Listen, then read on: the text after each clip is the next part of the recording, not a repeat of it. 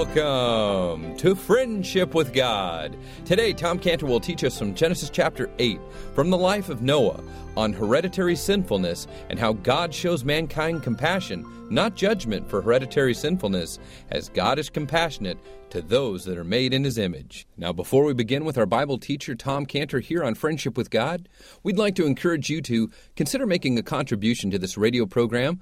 100% of it will go towards keeping this Bible teaching radio program on the air in your city.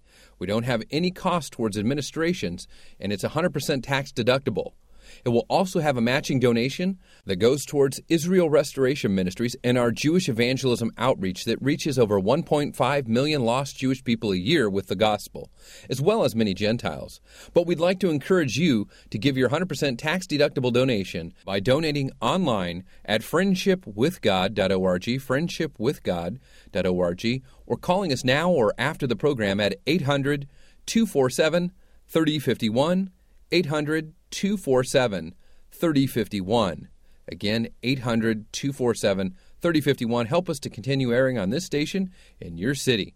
Now, we also have exciting news that Tom Cantor has finished his Friendship with God study and resource Bible with over 2,200 pages and over 600 pages of Bible helps and resources, including 30,000 Bible column and inline scripture references, as well as 12 custom made color maps and a full nine page color chart of the History of Israel timeline map, not to mention incredible concordance and all these other helps and resources personalized by Tom Cantor to help you grow your friendship with God.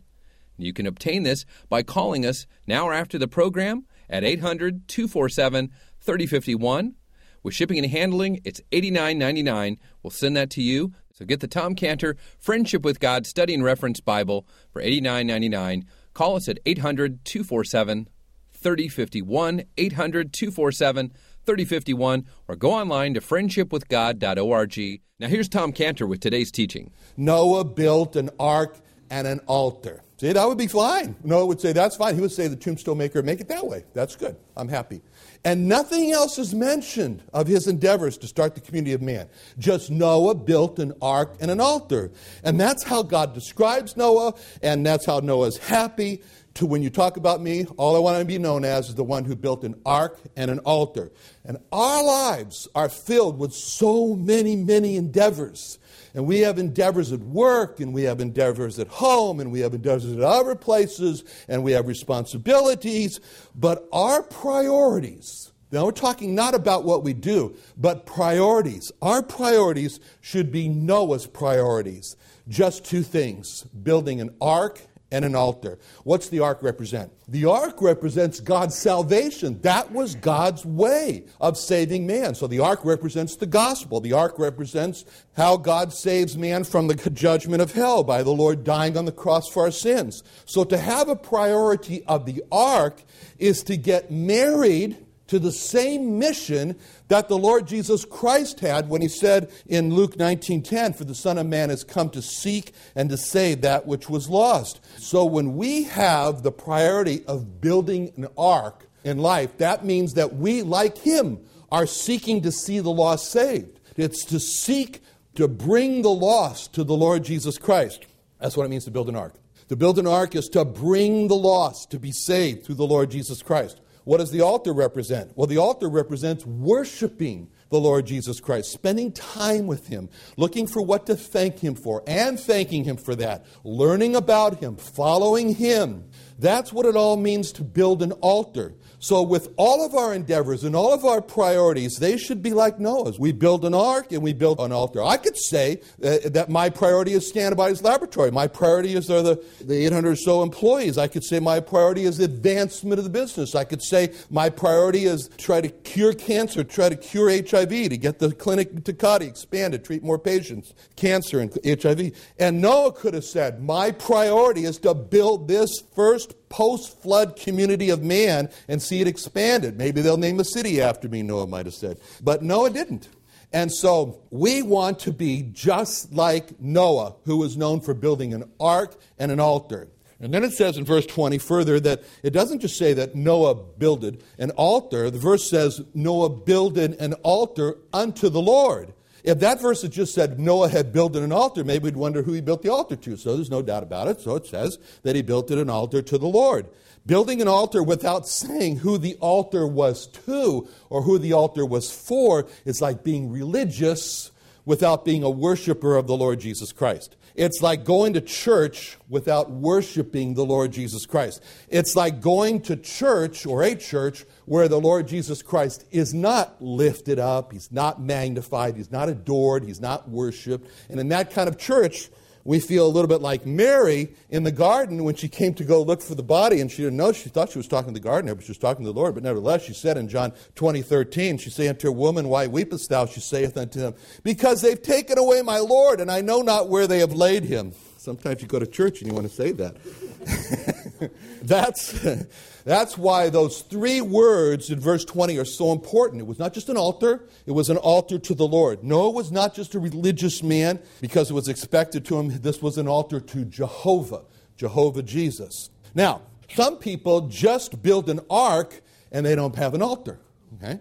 And that's like people who work day and night to evangelize and they never take time to worship. They never take time to worship the one to adore the one that they're telling other people about. So to only build an ark without building an altar will lead, first of all, to burnout, and it'll also lead the lost to see there's no spark of love in what he's talking about. Why would I want to get myself into that kind of bondage of having to go out there and knock on all those doors and so forth? On the other hand, to only build an altar without building an ark is to refuse to follow him. And that's not only hypocritical, that leads to a disaster in life. That's what the Lord described in Luke 4 6 on the famous parable of the wise man built his house on the rock. He says, Why call you me Lord, Lord, and do not the things which I say? He says, I'll show you what that's like. It's like a man that built a house, and the one who does what I says, he digs down deep and lays a foundation, the flood arrives. Well, you know this, the house in the burn. Remember? and so, well, but on the other hand, he says, you know, he that heareth and doeth not is like a man that without a foundation, without a foundation, built a house upon the earth, and, and then the house on the sand went kabam. Now, so to only build an altar without building an ark is to not be a friend of the Lord Jesus Christ. Because he said in John 15, 14, Ye are my friends if ye do whatsoever I command you. So we want to be like Noah, who ordered his priorities in life that he was known for building both an ark and an altar. And if you and I want to be like Noah, then we have to start now. We have to this has to be our life. If we want to have that put on our tombstone, he built an ark and an altar, then it has to be what we're doing now. It's so easy to neglect. It's so easy to neglect the ark. It's so neat building the ark. It's so easy to neglect building an altar. It's especially important. Now, when uh, should we worship God? Or for what should we worship God? So when those people got off the ark, they looked at Noah and they said, You really did live up to your name. You really did bring us rest and comfort from the way that the earth was or was heading. And so Noah then was seen as they got off the ark as the rest giver. This word offering means it comes from the root of a step, like a, a, step of a ladder, something that's ascending, something that's going up, something that's rising up. And so this shows us that offering is like a prayer. And Noah could have said, My priority is to build this first post flood community of man and see it expanded. Maybe they'll name a city after me, Noah might have said. But Noah didn't. And so we want to be just like Noah, who was known for building an ark and an altar. Well, it's a, we won't take time to turn to it, but it's a very interesting passage when you look at Jacob's life, a terrible time in his life, in Genesis 32. He felt trapped because at the end of Genesis 31, his loving uh, Laban, uncle, had told him that it is in the power of my hand to hurt you in Genesis 31 29. So those were not nice words. And so Jacob is running from that one who wanted to kill him, and he's heading back to Esau. And the last thing he remembers about Esau was his mother saying to him, Your brother is comforting himself, purposing to kill you. So Genesis 27, 42. So, so he's got a real problem. He's got one saying that he wants to kill him. He's got another one he wants to kill him. And so Jacob is approaching home, Esau, and then he hears in Genesis 32 6 that, oh, Esau is coming out to meet you with 400 men. so why does he need 400 men? And, he only, and so he thinks he's going to be slaughtered. And he makes a preparation to be slaughtered in Genesis 32. And then he wrestles with God and changes his name from Jacob to Israel. And then he meets uh, Esau in Genesis 33. And they fall on each other's neck and kiss each other and, and weep.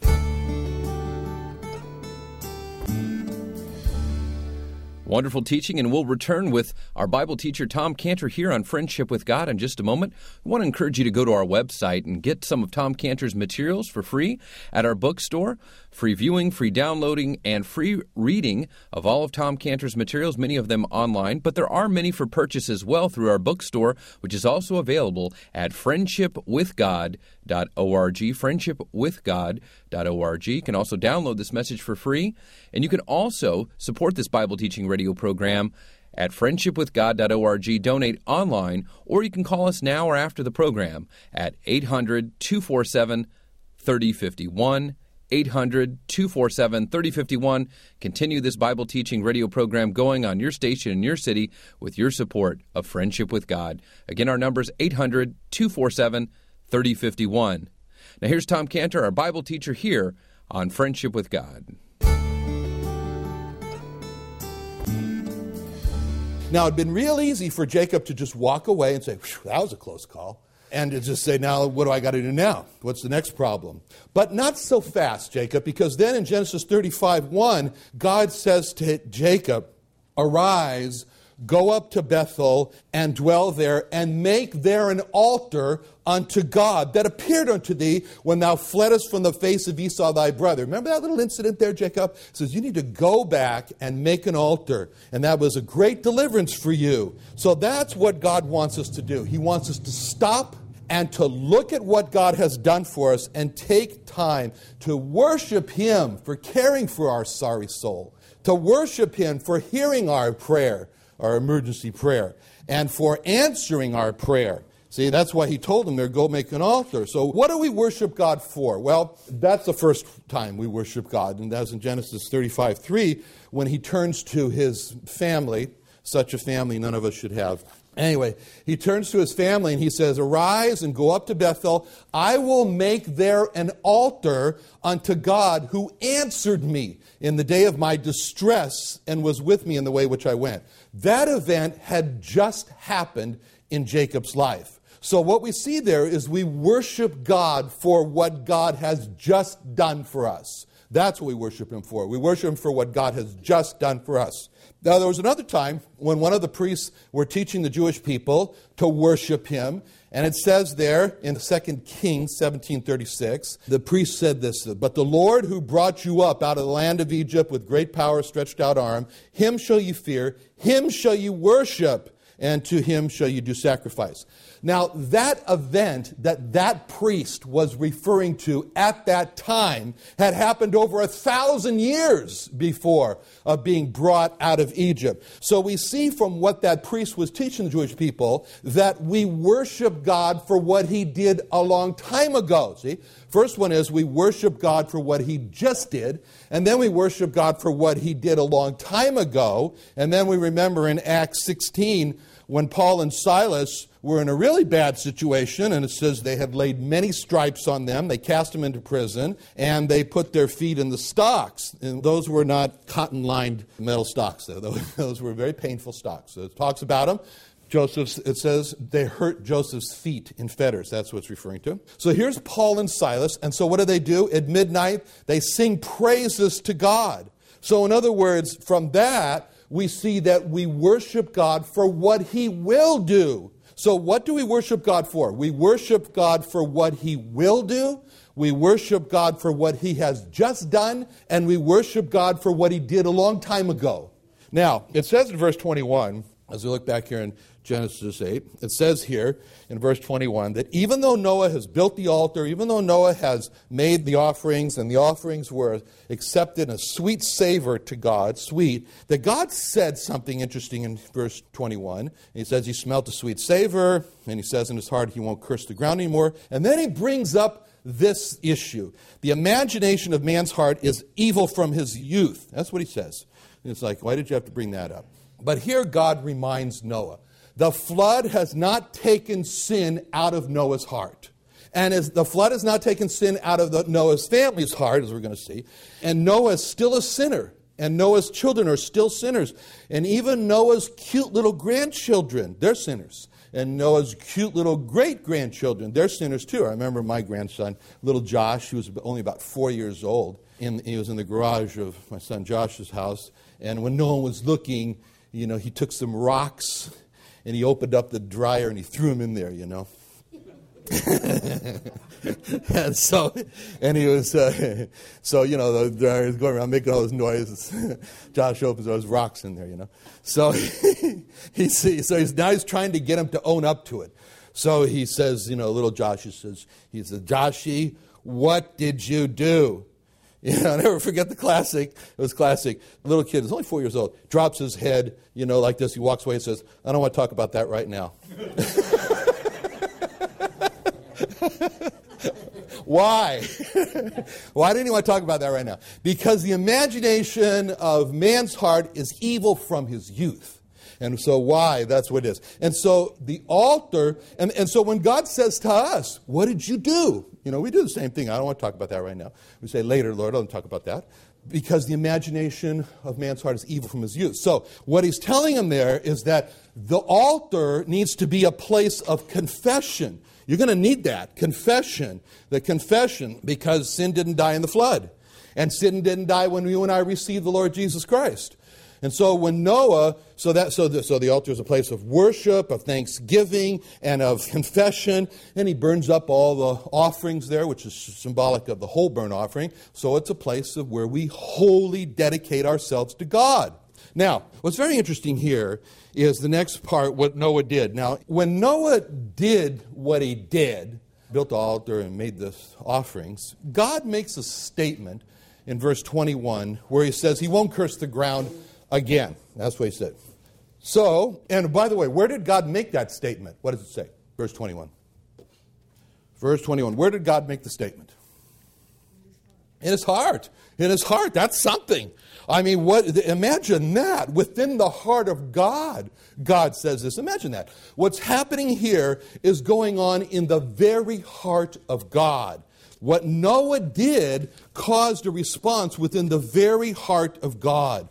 Now, what's the response that God has? Well, God's response to Noah is that he makes him a promise. And he says, the promise is that he's not going to curse the ground anymore. Okay, verse 21 I won't curse the ground anymore for man's sake, neither will I again smite anymore every living thing that I have done. Verse uh, Genesis 9 11 Neither shall all flesh, kol basar, be cut off anymore by the waters of a flood, neither shall there anymore be a flood to destroy the earth. Genesis 9:15, the water shall no more become a flood to destroy kol basar, all flesh.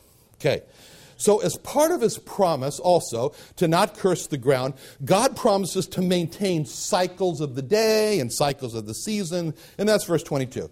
He says, While the earth remaineth, seed time and harvest, cold and heat, summer and winter, day and night shall not cease. So, what's going on here? It seems simple enough. I mean, you know, number one, Genesis 8.20, Noah builds an altar, an altar of sacrifice. Number two, Genesis 8.21, God's pleased, promises not to destroy the earth with water again. But this seems very simple. It's very simple on the surface, but not so fast. Not so fast, because there's something far more profound which is going on here. There's a very important part of God's promise that we don't want to miss and it can be seen in the word and. I mean, you get a clue to it when you look at Genesis 9 9, and when God starts off, it says, And I, behold, you know, remember the word behold? That's the wake up word. You know, that's where God says, Wake up, wake up. You're reading this, wake up. I want you to see this.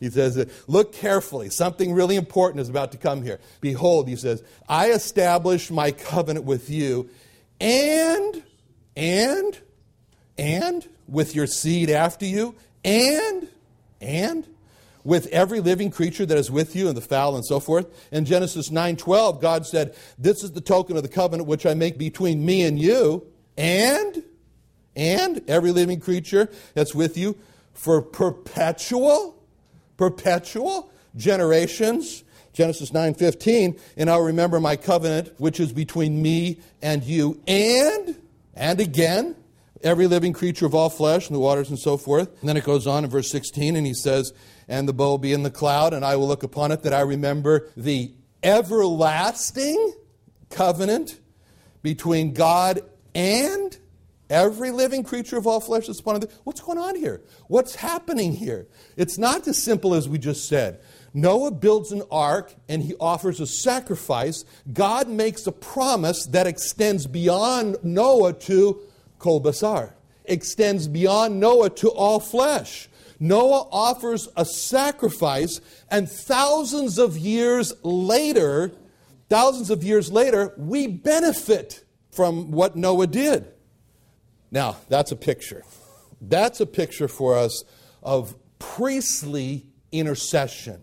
Noah did something that pleased God, and God made it to benefit far beyond Noah. In fact, Kolbasar, every man and every living creature. One person pleased God and it benefited others. Noah is, in essence, therefore, as we look at him here, this is what a priest is. Noah is a priest. Why? Because this man, Noah, standing as a representative of man, does something that pleases God, and therefore Noah is able to extend the blessing far beyond himself to others. Noah is able to extend the blessing to the uttermost.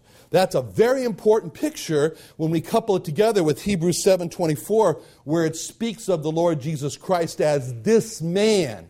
But this man, because he continueth ever, hath an unchangeable priesthood. Wherefore he is able to save them to the uttermost that come unto God by him, seeing he ever lived to make intercession for them. This man, Noah, standing as the representative of man, pleased God, and the blessing extended to the uttermost, far beyond Noah. This man, the Lord Jesus Christ, standing as the representative of man, pleased God and the blessing extended far beyond this man, the Lord Jesus Christ, to the uttermost. This man, the Lord Jesus Christ, he was standing as the representative of man. Just like Noah, he pleased God, wherefore he is able also to save them to the uttermost that come unto God by him, seeing he ever liveth to make intercession for them.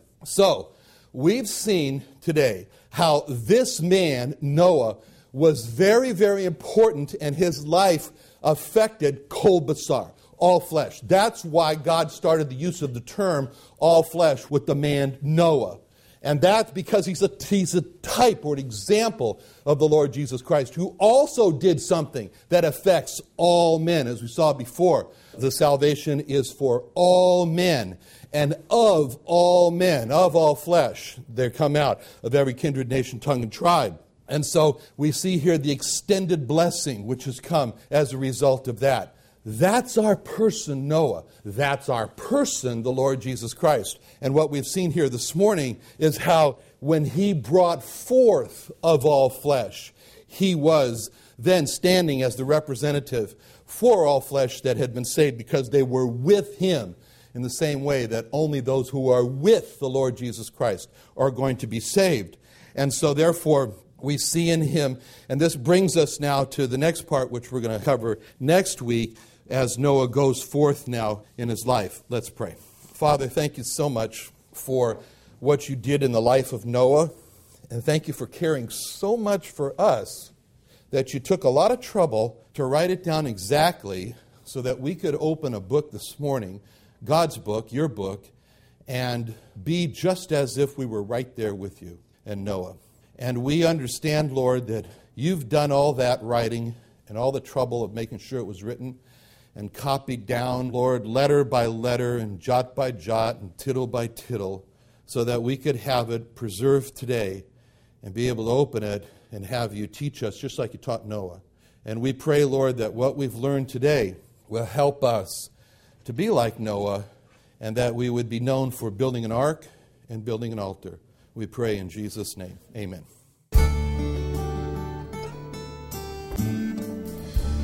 We get such great teaching here on Friendship with God with our Bible teacher, Tom Cantor. And if you would like to support this Bible teaching radio program staying on the air, you can donate by calling us at 800 247 3051. That's 800 247 3051. You can also donate online at friendshipwithgod.org, friendshipwithgod.org. Remember, 100% of your donation goes towards Jewish evangelism and keeping this Bible teaching radio program on the air. None of it's kept for administration costs or fees or anything like that. It's 100% tax deductible. So please consider donating to Friendship with God and continuing this wonderful Bible teaching radio program on this station in your city. We need your help. Call us 800 247 3051. Don't forget if you're listening and would like to join Israel Restoration Ministries full time in the Southern California area, or maybe you'd like to volunteer with our Jewish Evangelism Ministry anywhere in the nation, call us at 800 247 3051. 800 247 3051. And if you can't work for us full time or volunteer, you can always support us with your donation to reach lost Jewish people.